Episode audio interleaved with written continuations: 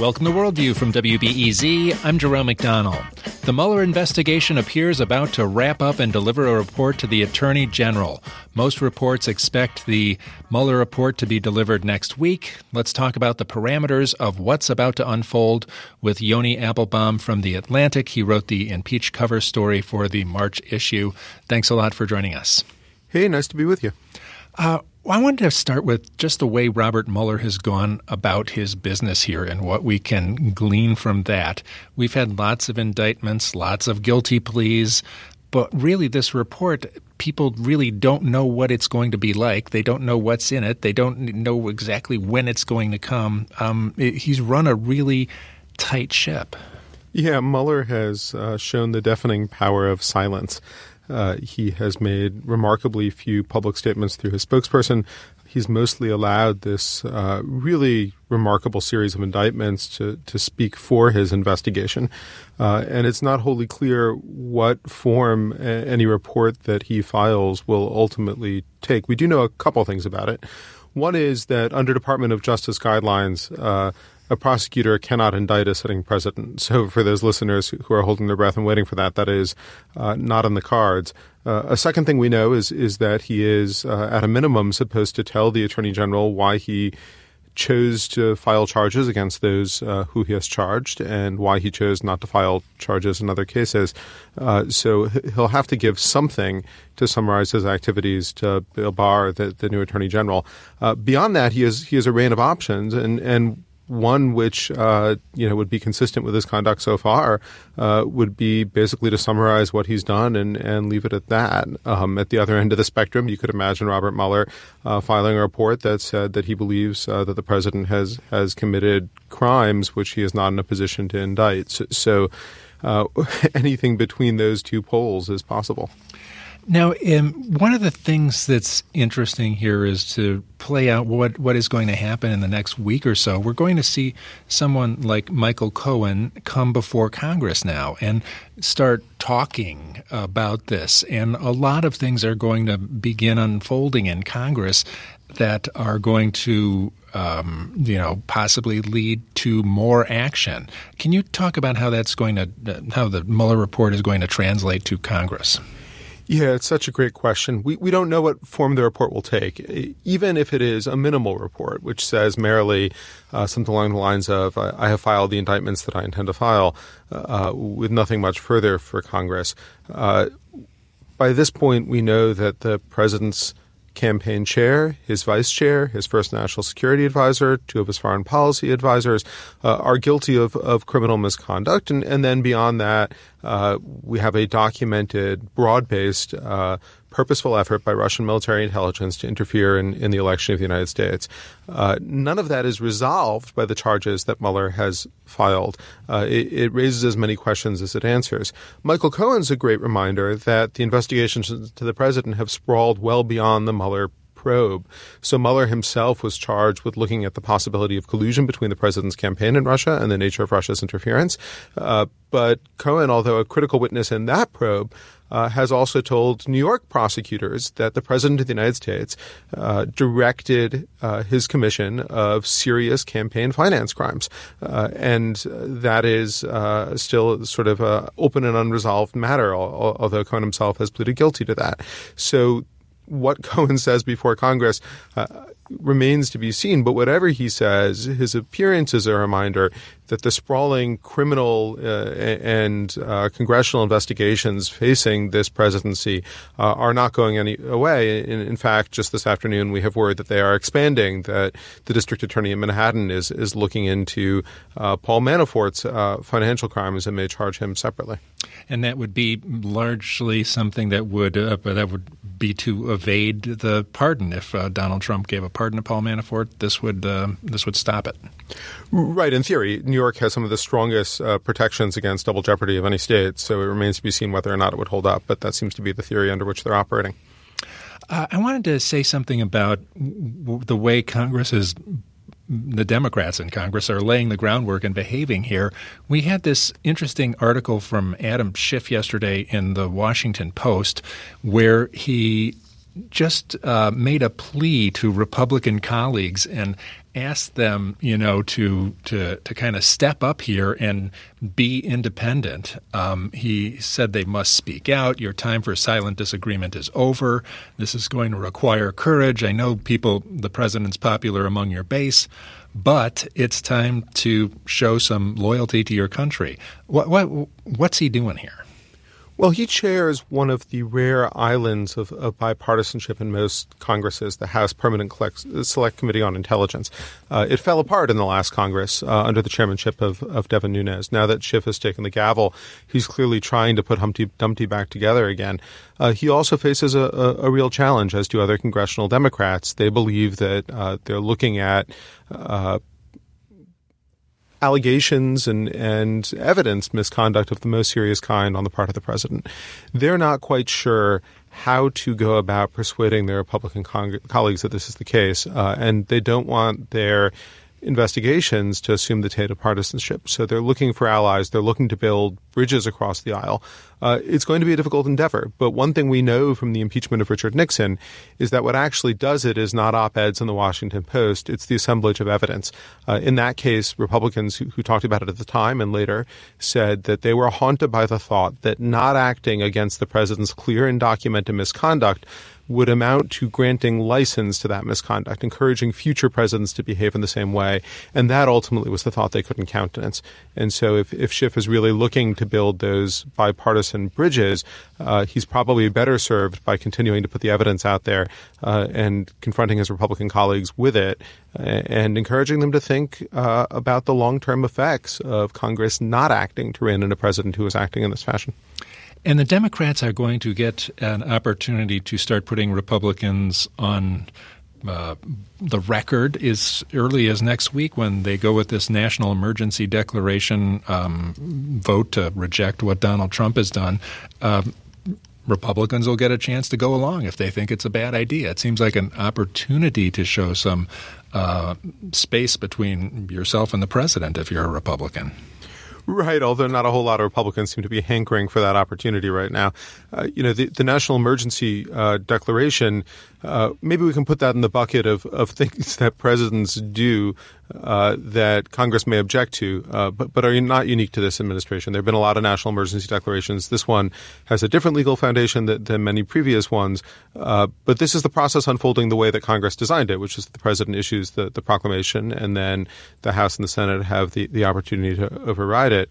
Um, this is a little bit different, perhaps, than, than some of the criminal allegations facing the president and his aides, uh, which really uh, have taken us somewhat outside of, of the normal process and, and led to the appointment of a special counsel. I'm talking with Yoni Appelbaum from The Atlantic. He wrote the Impeach cover story for the March issue there. And we're talking about the impending Mueller uh, report that is going to come sometime next week, according to reports. Coming up in a few minutes, we're going to hear about a film series where faith and film come together. Stay tuned for that. I want to explore a little more about um, Republican loyalty to Trump. One of the things that's been happening is um, Mr. McCabe from the FBI has been going around uh, on talk shows and, and his book tour, and he is discussing how you know when they were behind closed doors with the gang of eight uh, um, Congress people, and they were mentioning things like "we're going to investigate the president." They nobody objected. No people hearing about the, the Republicans hearing about this thought it was okay. You, is there something where Republicans behind closed doors will behave differently than Republicans out in public? Well, I, I, think that that has been a persistent theme of this presidency. And in this specific case, uh, the Republicans in the room have declined to comment because it was a gang of eight meeting, so, so they won't confirm or deny McCabe's allegations. But uh, it would fit with a broader pattern of conduct in which uh, many senior Republicans in this town are perfectly happy uh, to express their displeasure with the president, uh, their sense that he is unfit for the office that he holds behind closed doors, uh, and then give speeches which are uh, either avoiding that question or coming to different conclusions on, on the floor of their chambers. That is going to be a problem for, for any Democratic investigation of the president. They will need to get Republican uh, elected officials in this town to line up their private remarks with their public conduct. Uh, and there are some very real incentives facing those Republicans, particularly the threat of a primary challenge, uh, which militate against their doing that. While Adam Schiff shows some, um, I, uh, you know, motivation to push Republicans, Nancy Pelosi doesn't seem to feel the same thing. Uh, she I guess I've come to the conclusion that she wants to win in the next general election and doesn't really uh, in her gut want impeachment. I, I don't know where that conclusion is coming from. I have no evidence. I don't talk to her. But is it uh, does that sound about right to you? Well, she's been clear in her public statements that she doesn't think the moment for impeachment is ripe yet. Uh, she's a little vaguer on, on whether or not it might be prior to 2020. The House right now is, is sort of proceeding with a three pronged set of investigations one under Schiff on the Intelligence Committee, uh, under Jerry Nadler on, on Judiciary. Uh, also, that the House Oversight Committee is, is looking into a variety of alleged misconduct. Uh, you put those three together, uh, and you can read it one of two ways. Uh, either this is an effort by Democrats to start putting evidence into the public record, start gathering specifics, taking their own testimony from witnesses, uh, not having to be reliant on leaks in the media from various prosecutors' office, but but actually being able to drive the conversation themselves and, and to focus public attention on the acts that most concern them uh, as they build slowly toward impeachment. Uh, or it could be uh, exactly what you suggest, which is uh, a strategy of discrediting the president and, and then waiting for the next general election. Uh, it may even be the case that, that House Democratic leaders don't quite know themselves uh, and are waiting to see exactly what they can turn up and document.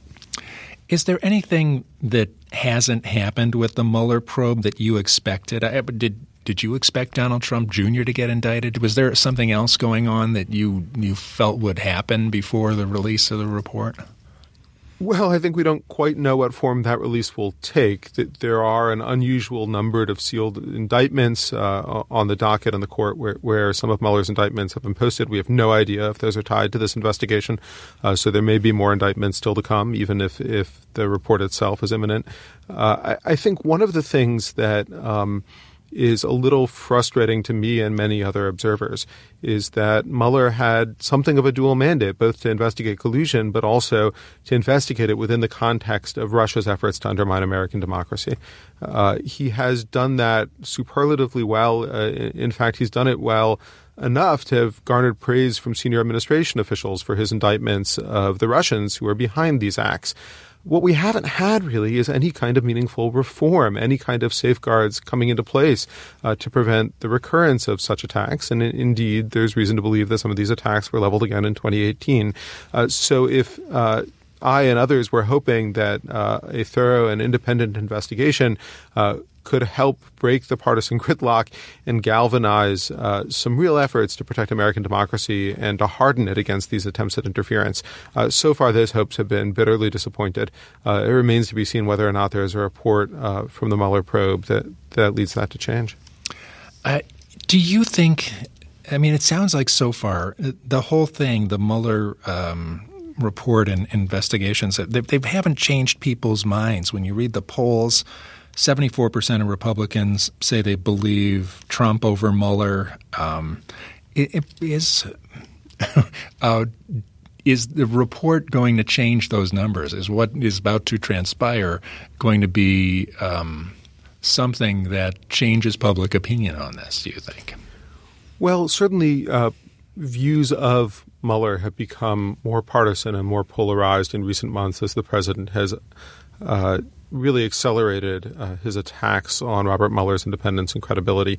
Uh, the numbers are a little hard to read. There are fewer Americans today who self identify as Republicans uh, than there were when Donald Trump was elected. And so, although he enjoys the overwhelming support of those who still do, uh, that has not been uh, w- without a diminution in, in the, support among Trump voters. Uh, those are two different categories. Uh, so, there are reasons for Donald Trump to look at these numbers and, and be concerned.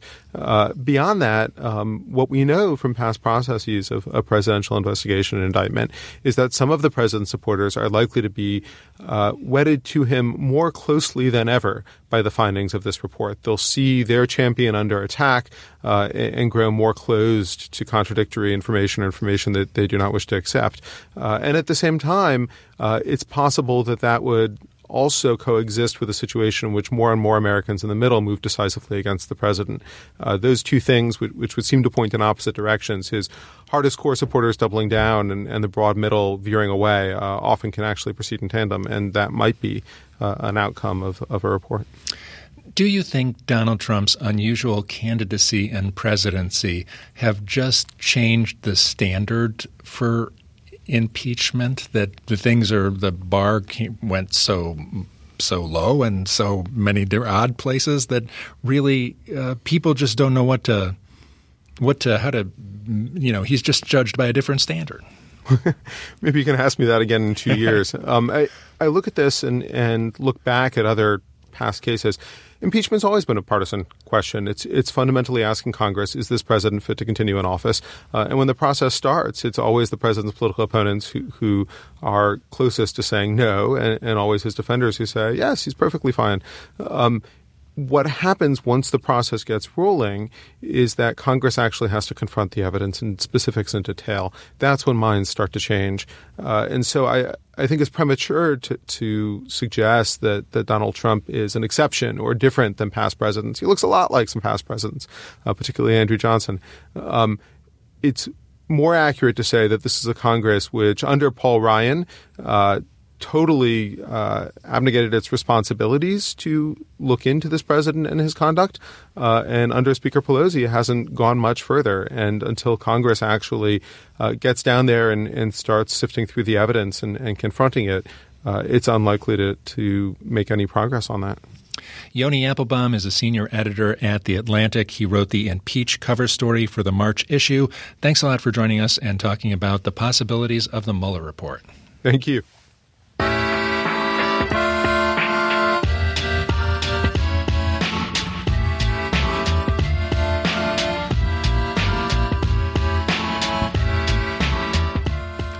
Coming up after the break, we'll talk about a film series where faith and film come together. I'm Jerome McDonald. You're listening to Worldview on WBEZ.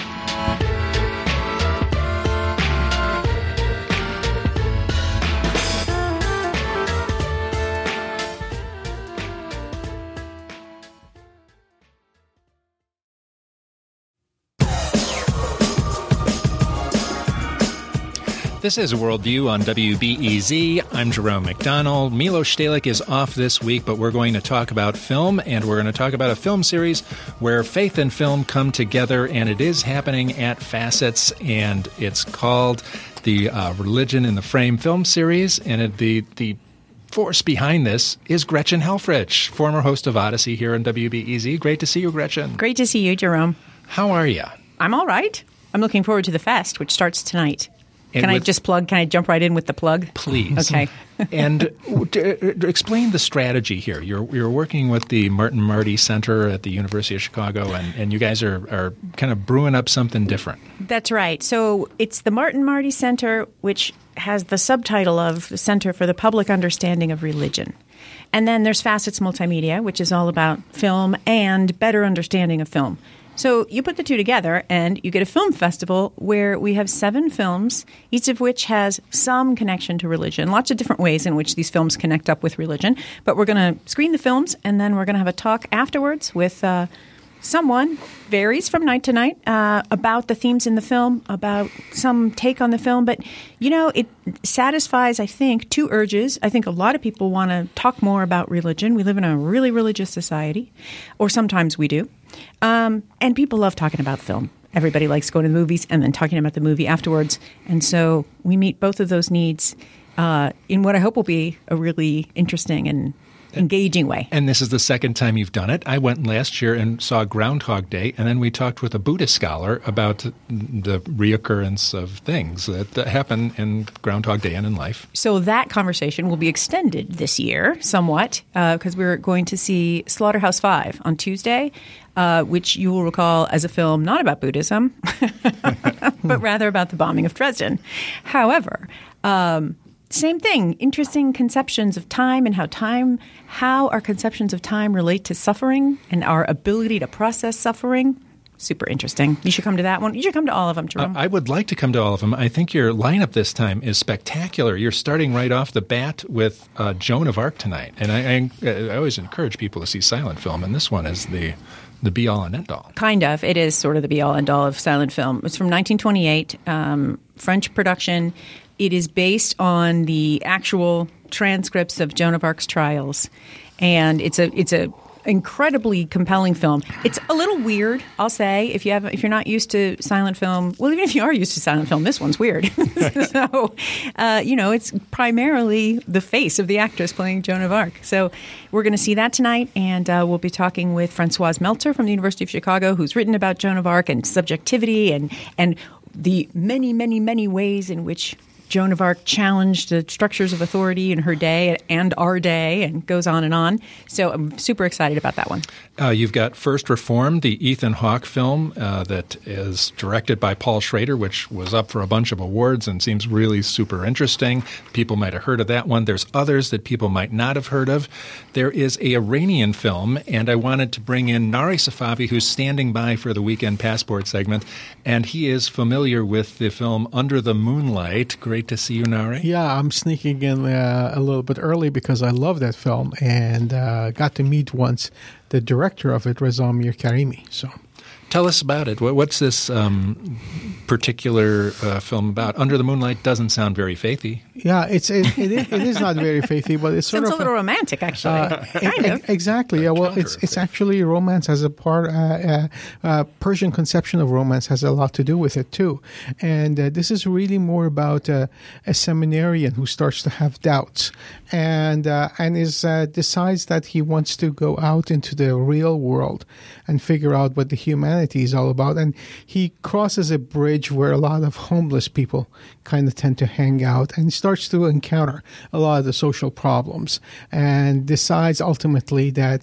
as he's about to graduate from the seminary and become a cleric, that he wants to not do that and basically uh, uh, dedicate himself to social service. And I think that uh, Reza Mir Karimi, I, if I understand correctly his history, he himself was trying to become a seminarian and then decides to become a filmmaker instead.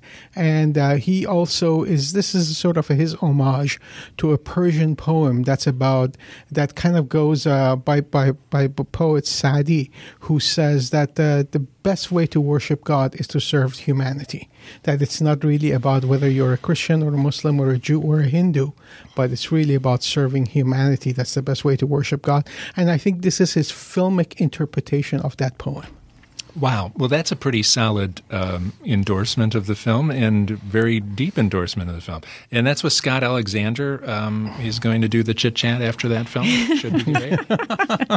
we call it the engaging conversation, but if you want to call it chit chat, Jerome, that's just fine. Yes, Scott Alexander, who is uh, on the Martin Marty Center board with me and, and who uh, his work focuses on Christian Muslim, Catholic Muslim specifically relations. Um, he chose this film, recommended it to me. I think it's a gem. Um, I do. I have to say, if I keep doing this festival, I will try to have an Iranian film every year because there are so many good Iranian films, and they need to be seen by more people. That's um, I, want to be their film PR person. And they've wrestled with faith in an interesting way. I mean, that, that is part of the deal now. Exactly. Well, it's it's oh they they deal with faith and politicize faith quite a bit, and and that produces a lot of interesting, I would say, contrarian kind of a thinking about role of religion in the society, and uh, and a lot of times they get uh, censored, uh, but some of them actually do get made. It's amazing under that system. Um, so you've got some other great films that I didn't know anything about really in the series. Um, Black Robe is one. Uh, it's a film by Bruce Beresford. He's an Australian filmmaker who I who people know from Driving Miss Daisy, and he had like some big Hollywood hits. But I knew nothing about Black Robe. But it seems really interesting. So, uh, if it's okay, I'll let Rich Miller tell Sure. you about Black Robe. Rich Miller is going to be speaking after the film. He'll be doing the chit chat. He'll be doing the chit chat. I'll be doing the chit chat and the engaged conversation. so thanks, Jerome. Uh, Black Robe is the story of a 17th century young Jesuit missionary who embarks on a long journey across a fur trading route, accompanied by Algonquins, to missionize the Huron as winter sets in. And the Algonquins take him along this route, and uh, they encounter a, a, a group of First Nations, the Montagnais, who've never encountered the French and who themselves have um, a shaman who judges the, the missionary, Father Laforgue, as the devil. as a demon. And so quickly you get the sense, you, you, you understand that this, prod, this, this endeavor is not only facing serious natural challenges, but is walking into a huge culture conflict. And immediately, or pretty quickly, the priest's claims to knowing and presuming what is good for humanity are called into question. Um, the Montagnais convince the Algonquin to leave the missionary and his translator and um, a lover he's taken on. They leave them alone and join, okay, uh, uh, uh, the Montagnais on a uh, expedition. Um, a few of them come back to save the priest and are attacked by the Iroquois. And in a very brutal scene, you see another instance of a culture class, although now it's multidimensional. Um, the priest and those accompanying him are able to manage uh, an escape and return to their trip to this mission deep in Quebec uh, to evangelize the Huron. The translator and his lover leave the priest, and there he finds himself alone deep in New Quebec. Um, and the priest who had staffed the mission is on his deathbed. He's able to convert the Huron there. Um, as the film concludes, the viewers are told, and I don't want to give too much away, that disaster besets those who are converted. And so you have a film that raises the question of what is called the ethics of belief. What are religion's responsibilities to others? And to what extent can they presume to know what is good? So you have an ongoing struggle throughout the film of rival pictures of what is humanly good. Um, and especially, I think, challenging for many viewers is the depiction of missionizing Catholicism that has at its root an intimate connection with death. It's wow. not a light film. Let's just let's yeah. be clear. This is a this yeah. is a, a, heavy, violent, brutal film. You know, it, it's it's done in a kind of straight up colonial yeah. conflict terms, mm-hmm. But it translates to any kind of religious proselytizing, mm-hmm. doesn't it? It's a, a right. where, when are you right to um, ram your beliefs down somebody's throat? Well, yes. And what's especially interesting about this film is that the way in which the promise of salvation is offered is never itself innocent. You, the, re- the viewers are asked, is this a quid pro quo? Is this done delusionally? Is this done deceptively? Um, and so the, the, the methods of proselytizing are depicted in ways that are troubling. But the other thing about the another thing about the film that I would want to call to our attention is that the the moral point of view of the film is never one that gives the viewer a safe space. No one is morally innocent. So, uh, at one level, proselytizing is troubled. So are those who are proselytized, right? There's a very complex moral scene that the film uh, as it were, portrays. And so, as a viewer, you're denied any comfortable position. If you think you're certain about what's right or wrong in this film, you are committing the same mistakes as those who are depicted in the film. I would like to have some sympathy with the indigenous people who I know are going to get overrun in the end, but the um, but the it sounds like the shaman is uh, meets these people and decides they're the devil. That's pretty heavy. Um, that's a pretty heavy uh, statement. Uh, you're you're you're marking them for death, and you're you're doing the same violence. Yeah, I thing. think if if I can jump in, sure. I think it's fair to say that the the native people who are depicted in this movie are not depicted as credulous or mm-hmm. uh, you know they're not in awe of this Catholic priest at all. I mean, for many of them, it's the idea of conversion is a transaction. They're, they've got a full fledged worldview. They don't need yeah. another religion. And they have a lot to say about it. And they think that the missionary is stupid and foolish and, and likely to die if they don't help him or likely to die by them or you know any number of possibilities but there it, it, these are absolutely it's absolutely not a depiction of uh, victimized native No. people in my opinion No, and and they note several times he's wearing a black robe, right? And so that's not uh just a casual gesture. They're marking him as symbolized in a certain way. That black robe uh, suggesting that he's an agent of death and destruction. Um, so you have that certainly going on, and again, no one's point of view is romanticized or valorized. But it is true that the First Nations are depicted as having a life that's perfectly fine um, and uh, enabling them to survive in these conditions. All right. So, but is the is the lesson of the film that that religions can't get along and are never going to get along? Well, I think it I'll depends. take that as a yes. I, I, I, don't, I don't know. think so. Yeah, I'm not sure there's any single takeaway. Um, I mean, it certainly is a film that says religions that presume to know what's best for others, regardless of their religions, are opening the door for a tremendous amount of trouble and, and conflict.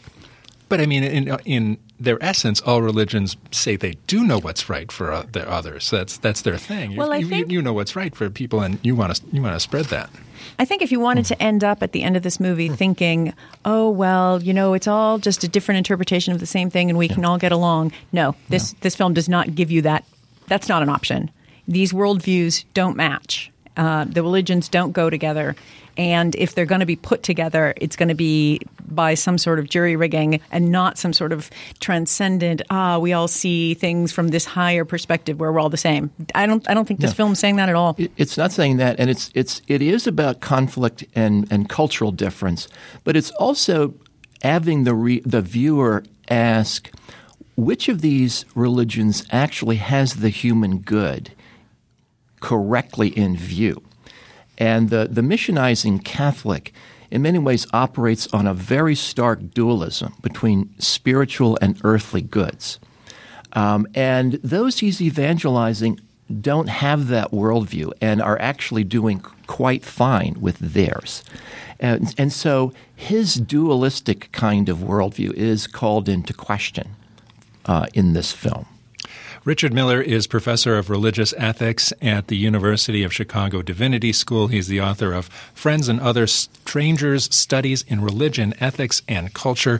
Thanks a lot for joining us. And Black Robe is showing on Wednesday, the 27th, and Richard is doing the chit chat after that. And he'll do a fine job, Gretchen. conversation. and Gretchen, uh, we didn't mention the. There's a great. Um, it sounds like a great South Korean film. That's, Oh yes, uh, Secret Sunshine. Secret Sunshine. It's on the that's twenty coming eighth on. next Thursday. Wow. So this is going to go one week every night. You're going to talk religion and film. That's right. 22nd to the 28th, uh, starting now. Starting tonight, seven p.m. at Facets. Gretchen Helfrich, great to see you. Great to see you, Jerome. And Nari Safavi, we'll see you in a second on uh, Weekend Passport here, and we'll talk about uh, a fun band that's coming to town. Sounds great. Yeah.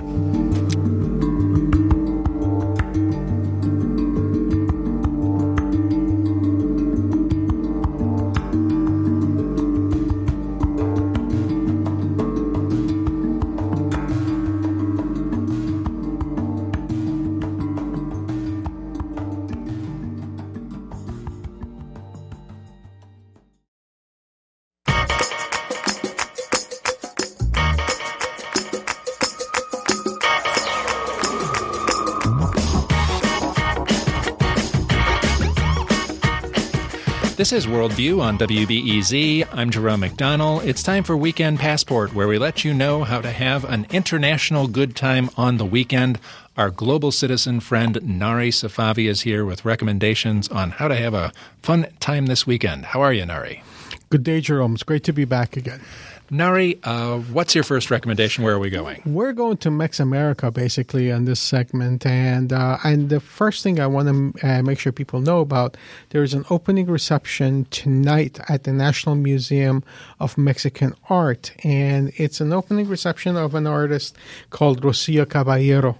And uh, it seems like a very interesting artist who was born in Mexico, Mexico City, Distrito Federal in 1964, and these uh, deals a lot with symbolism uh, and symbolisms coming from uh, Mexican culture, Mexo- Mex-America culture, as adopted as his own language, a visual language.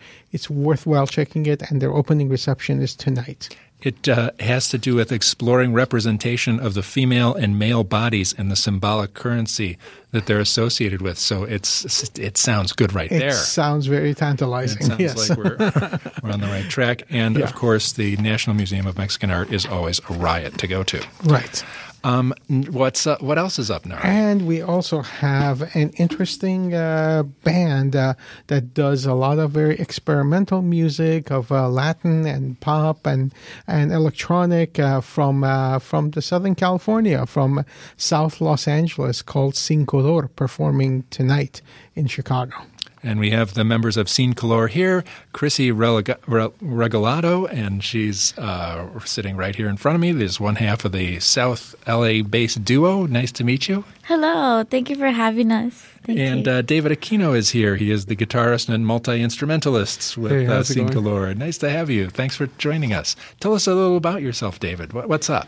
So, the Sin Color is a band from South LA. We started uh, when we were in high school towards the end. Uh, Grisha was 16 and I was 17. Um, we, we started uh, writing music as soon as we got together, and then um, and we've been playing ever since, um, working hard to get this project to everyone. Now, your uh, background, you trained as an opera singer? Yes. That's, Originally, I wanted to be an opera singer. That's great. What stopped you, David? Well, I was part of an all girls choir, and when the director moved to Mexico, I was kind of lost. I didn't know what direction to take, and that's when I when I saw David again because I had met him before, but he came into my life again, and he offered to start this project and to compose songs and and just to make music, and I was like, yeah, let's do it. Yeah. Um, now, t- t- what? Um, explain the name of your band, Sin Color. Sin Color. Without well, color. Yes, the reason why we named it Sin Color is so that we don't get attached to a color, genre, or style. Everything or nothing. So you can go back to opera if you want. Yes, exactly. We've had a performance in LA at the Civic Center Studios where I began the set with two opera arias I've sang Frühlingsstimmen, and the second one was, oh my gosh, I forgot. But yes, I tried to add a little bit of everything so our audience could have a variety of options. Yeah, can you tell us a little bit about you know South, South LA and just Southern California is an amazing melting pot of what's going on in America, yeah. and uh, and you seem to have influences from all kinds of. Uh, uh, sources coming at you. Uh, tell us a little bit about your inspirations and your creative process. How do you approach doing uh, a project, let's say? Well, th- there's so many uh, great bands in LA. Like uh, pretty much at any given time, any day of the week. Um, any night you could just go outside and go to a venue and there's these all these so many amazing bands local bands independent groups yeah. and they're all they're all our peers at the end of the day we all hang out we all know each other so a, a, lot of that rubs off on us. It rubs off on me personally because um, I, I, see all so many different instrumentations. There's uh, like cumbia, electronic music, DJs, uh, merengue, pop. It, it's and it, it's it's so um, mixed well. And you, you, the band has kind of expanded, and you've done kind of like uh, things with uh, cellists and things like that. And yes. yeah, we, we, we every uh, once a year we have our uh, we do a single orchestra performance. So that that's um, us too, backed by uh, an orchestra. So the, the, last one that we did was in December, the show that she was talking ah, about, uh, where yeah. she started off with the opera arias. We we performed with a 16 piece orchestra that we gathered. That uh, and we we do all of this from scratch when it's our own shows.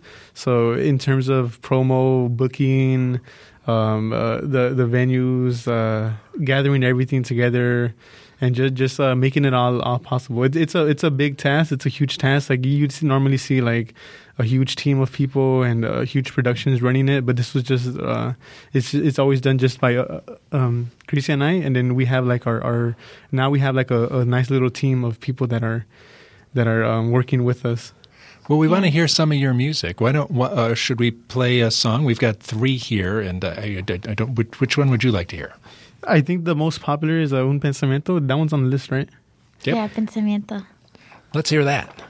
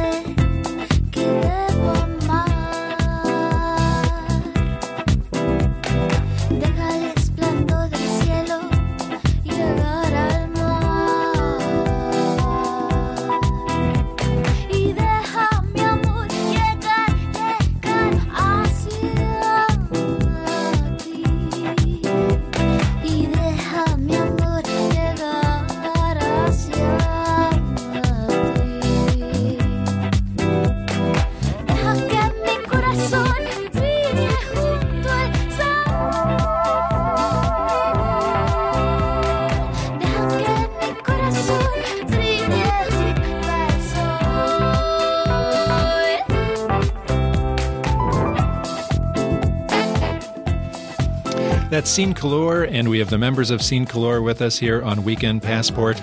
They're in Chicago, and uh, they're performing where tonight? Tonight we'll be at Bar Ten Doors, right here in Chicago.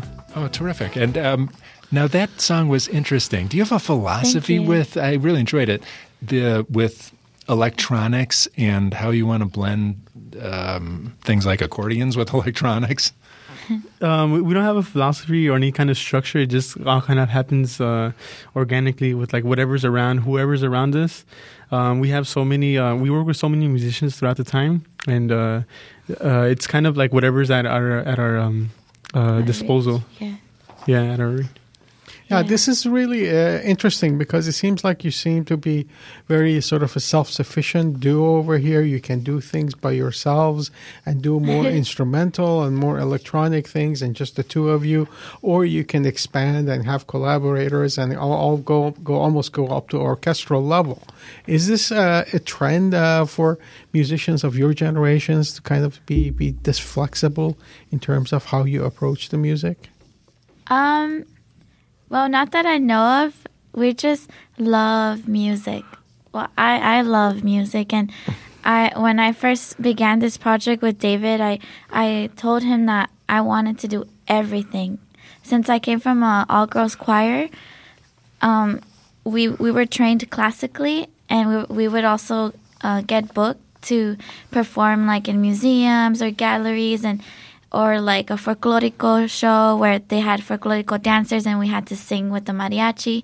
So whatever opportunity I had, like if they had a, a solo that was like a flamenco song, I would say I can do it, or a mariachi song. I would go on YouTube and I would find my favorite artists and imitate them. So because of that background, I think that's why our music takes many routes and directions. Fascinating. Speaking of flamenco, I think uh, you said you may be able to do some a cappella performance yeah, for us. You, Yeah. I can. you Por favor. Okay. okay. Fuego Fausto. Lo mismo que el fuego, Fausto, lo mismito es querer. Lo mismo que el fuego, Fausto, lo mismito es querer. Le Sitä persigue, le llama y echa a. Malaya lo negro que cansaron. Amén. A ver. Crisia Regalado. Yay. Fascinating, fascinating. I should uh, to contextualize things. Uh, you guys are very jet lagged. You arrived from LA last night, and then you had to go to Appleton, Wisconsin, without sleep to perform over there. And I guess it was very well received in the performance. And Thank and you you, have a magnificent, mighty voice for a little woman that Thank you you. are. so it's uh, really impressive uh, uh, with all the tiredness and everything to that you can just belt it out like that. Thank you so much. And good mic technique, the way you moved away from the mic. Good Absolutely. idea. Absolutely. Yeah. Engineer nods in appreciation. um, so uh, let's hear another song. You, you've got a couple more here. Unknown Kiss, Antes de Amarte. Uh, what, what are they? Uh, Unknown Kiss is uh, w- w- one of the very few English songs that we have. Um, that one's also really popular. Yeah. Y esas lágrimas y el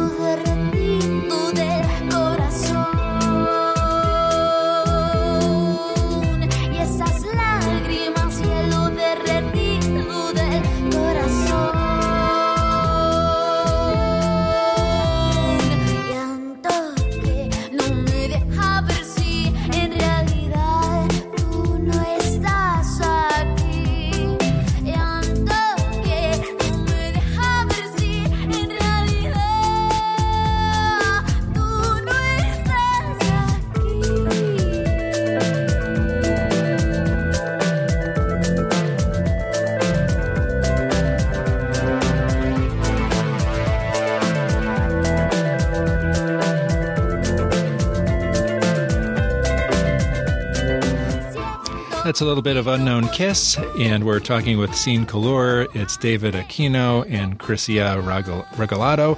And what? Tell us about that song. What, what was that about? Well, um, this song, well, I guess we'll hear Unknown Kiss next, but this song is called Antes de Amarte. And it's one of my favorite songs. Um, Yeah, that one wasn't in English, was it? yeah. um, what I'm what I'm actually saying with the lyrics, I'm speaking of a love that created this ongoing river within of the person, and once like that love wasn't reciprocated or unrequired love, it became ice. And once the person was conscious of of the situation and willing to move on, as the heart started to pump again, the ice melted and became tears. So that's why I say, um, y estas lágrimas, hielo derretido del corazón. Ah. Wonderful. Good old heartbreak. Tears always, the always heartache, good for a song. Yeah. I had a question about uh, dealing with stereotypes when you think about uh, uh, Spanish uh, performing language bands coming from South Los An- from Los Angeles, Ozomatli, Los Lobos, and they, they had the, the, to deal with the issues of stereotypes and all that. Do you see yourself overcoming challenges because you perform in Spanish, and just the bookings might not quite be there because simply because you do some songs in Spanish? Um, well, I feel like definitely music has given us a pass to everywhere. And we have our audience is very diverse. We have from everywhere and even though they don't understand the lyrics, they're still there. Uh, they feel it through the emotion. And I, like you said, stereotypes or stuff like that. Well, we do have a lot of situations where we arrive and people look at us like, "Oh, who are these kids? Like, what are they gonna do?" and they always like just kind of like set us aside. yeah. Right. But then once we start playing, and even if they walk away, there's been many times where we start a set with no one in front of us, Mm-hmm. and just because they heard, they start to come like from everywhere. All of a sudden. Yeah, thank God. yeah. Well, we liked hearing your music, and we're going to go out on. We're, Absolutely. we're going to get to Unknown Kiss. We're going to play it out here. And, Awesome. and uh, thanks very much for joining us, Sin Color. It's Crisia Regalado and David Aquino. They'll be at the Ten Doors Bar in University Village tonight. Yes, please come, everyone. Please, we really need your support. And uh, Nari Safavi, thanks for another good edition of Weekend Passport. And we will talk to you again next week. Monday on Worldview, we'll talk about Venezuela. Hope you can join us next week for Worldview. Worldview produced by Steve Bynum and Julian Hayda. I'm Jerome McDonald. You've been listening to Worldview on WBEZ.